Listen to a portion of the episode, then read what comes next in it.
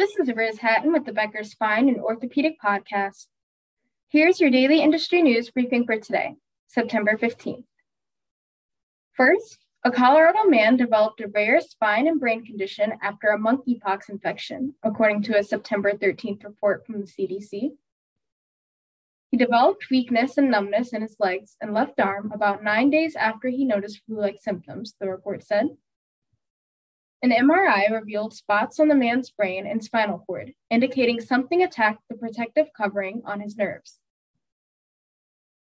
It is not clear if the virus directly affected his nervous system or if an immune overreaction was responsible.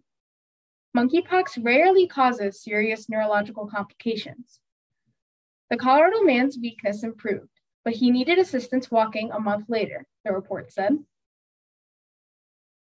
Second, Halapoulivaati Vaitai, offensive lineman for the Detroit Lions, had spine surgery in Dallas on September 13th, according to the Detroit Free Press.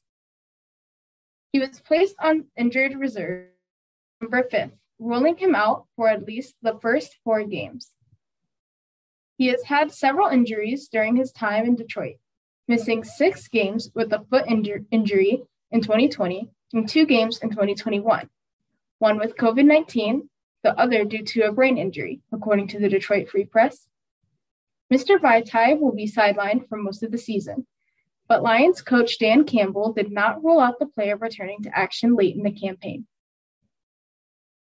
If you would like the latest spine and healthcare industry news delivered to your inbox every afternoon, subscribe to the Becker Spine Review e newsletter through our website at www.beckerspine.com.